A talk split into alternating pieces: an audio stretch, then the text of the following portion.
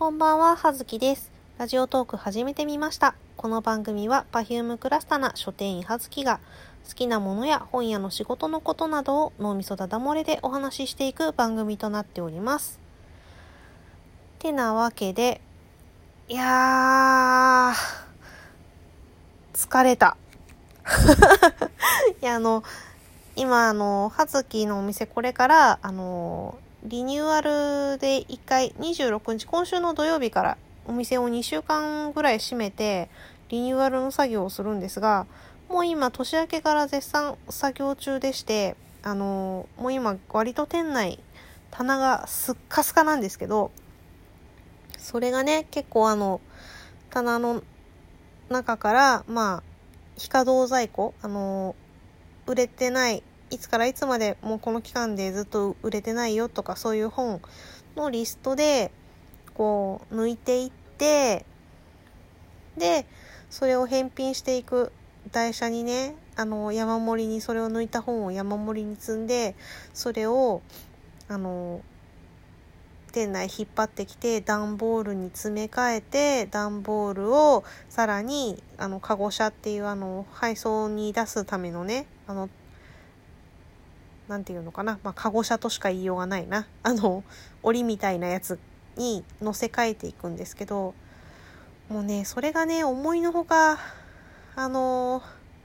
きますね。全身筋肉痛になりますね。あのふくらはぎから太ももから腰から背筋から肩甲骨から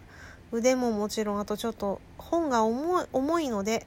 やっぱりあの手首がね腱鞘炎になる。営業期間中のその抜きの作業だけでこんなに腱鞘炎とかになってるのに土曜日から閉めてひたすらその作業をするんですけど私はこれに耐えられるのか？いやなんか一応その休業期間中はあの前日出勤してくれっていう要請をされていて、まあ、お客さんとエンカウントしないからまあまあ作業は中断することもないから集中してできるからいいだろうと思っていいっすよって言ったんですけどいやね今この状態でこうまあほぼほぼ作業進めるために毎日あの12時間残業して帰ってきてるんですけどいやほんとねもうそれでも残業して1時間ぐらいで集中力切れますよね。まあね途中でお客さんにあの問い合わせとかで声をかけられたりとかするからっていうのもありあるっちゃあるんですけどいや結構ね来てますね。なんで今日あの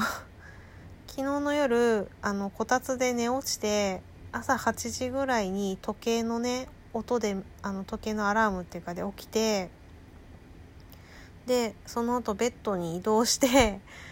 でちょっと平べったくなって寝たいと思って布団に入ったら次に目が覚めたのが午後の2時でしたよね。6時間きっちり寝るっていうね。そんなね感じで寝すぎなのは寝すぎなんですけど今日あの土曜違う木曜日に休んだら普段あの木曜日と土曜日が高級なんですけどその土曜日から閉店作業を始めるので土曜日は休みではなくてで1月の31日から3日間だけあの館内のその店内の電気工事とかそういう完全に業者の方が入った工事があるのでその3日間だけ、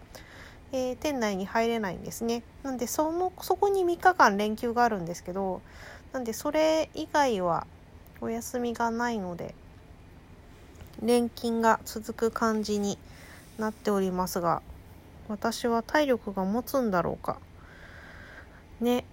背中がガチガチでございます。はあ。まあなんで今日は寝だめをいたしました。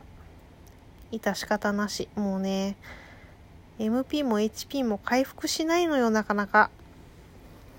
ねしょうがないね。これが年を取るっていうことだよね。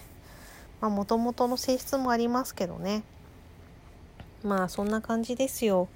どんな感じですかね。なんで今日はあの起きてから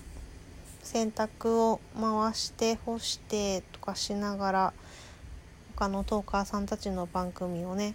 あの聞けてなかった分を聞かせていただいたりとかしていたんですが今日旦那さん休みだったからどうしようかと思ったら途中でね買い物に出かけてくれたのでその間に、えー、聞いていましてで本当は一回トークをねじゃあ撮ろうかなって思ったら一回旦那さんが帰ってきてしまったんですけど今もう一回あのあ買い忘れたものがあるって言ってもう一回買い物に出た時間にトークを収録しております。まあそんな感じで、えっ、ー、とね、実はあの、質問箱をいただいております。やったありがとうございます。というわけで、早速、えー、質問箱読んでいきたいと思います。カラオケでお箱の歌い出しは？という質問をいただきました。お箱の歌い出し。お箱の曲はではなく、歌い出し？歌い出し？なんだろう。いやもうなんか最近久しくカラオケ、カラオケっていうか歌う、歌？カラオケはまあ結構好きなんですけど、最近久しく行ってないんですよね。前に行ったのいつだろう？11月ぐらいに、あれか、えー、出版社の営業くんと、えー、他店舗にいる友達の、えー、社員男子くんと3人で、えー、アニソン縛りのカラオケに行きました。たまにこの3人プラスもう1人あの私の友達で出版社の今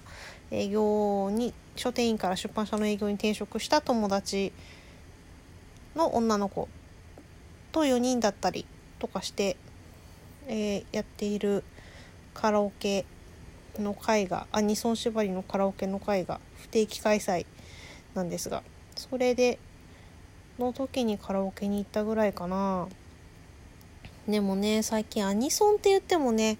あのー、歌を覚えて歌えるほどアニメも見見こあ何？見込んでいるわけじゃないからなあっていうんでねなんか前回は曲を聴いて覚えているギリギリアニソンだろうというくくりで柳なぎばでばっかり歌ってましたけどね。そんな感じでねなんだろう。でもまあ基本的に世代としてはあの、カラオケ全盛期の世代なのであのカラオケボックスがボコボコとできてすごい安い金額でカラオケに入れた時代にあの学生時代をやっていたので、まあ、週ね3とかそのレベルぐらいで友達とよくカラオケに当時は行っておりました10代の頃。そうね。お箱ってもうね年もねあれなんでだんだんあの衰えてきまして声が出なくなってきて。あの元はね結構高いあの曲を歌いやすかった。逆に低い声が全然出なくてあの聞くのは割と男性ボーカルの曲とかが多かったんですけど歌える曲がね決まってしまっていてあの、なんだろう華原朋美とかグローブとかが高さ的にあとあのレベッカとかサイズとかって言ってもあれだよね。もう世代がすごい。まあ私もそのまあ小室哲哉プロデュースはともかくとしてレベッカとかサイズとかは全然世代じゃないんですけどあのー、漫画家のねクランプさんたちがその昔その自分たちが好きな曲で自分たちの漫画とかキャラクターのイメージソング集っていう CD を出していたことがあってそれでねレベッカとかねあとチャラとかチャラは今もあれですけどねあとサイズとかねそういうのを知って聞くようになりました。ね。あとはあのうちの腹違いの姉がえーと、私が小学生だった頃に高校2年生だった姉が、えー光源氏とかが好きであと渡辺美里とかが好きでまだデビュー当時だったと思います渡辺美里は。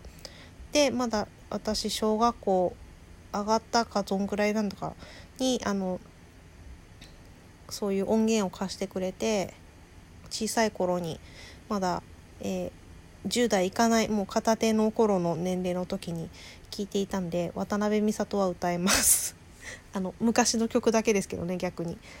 なんですけどそうですね。お箱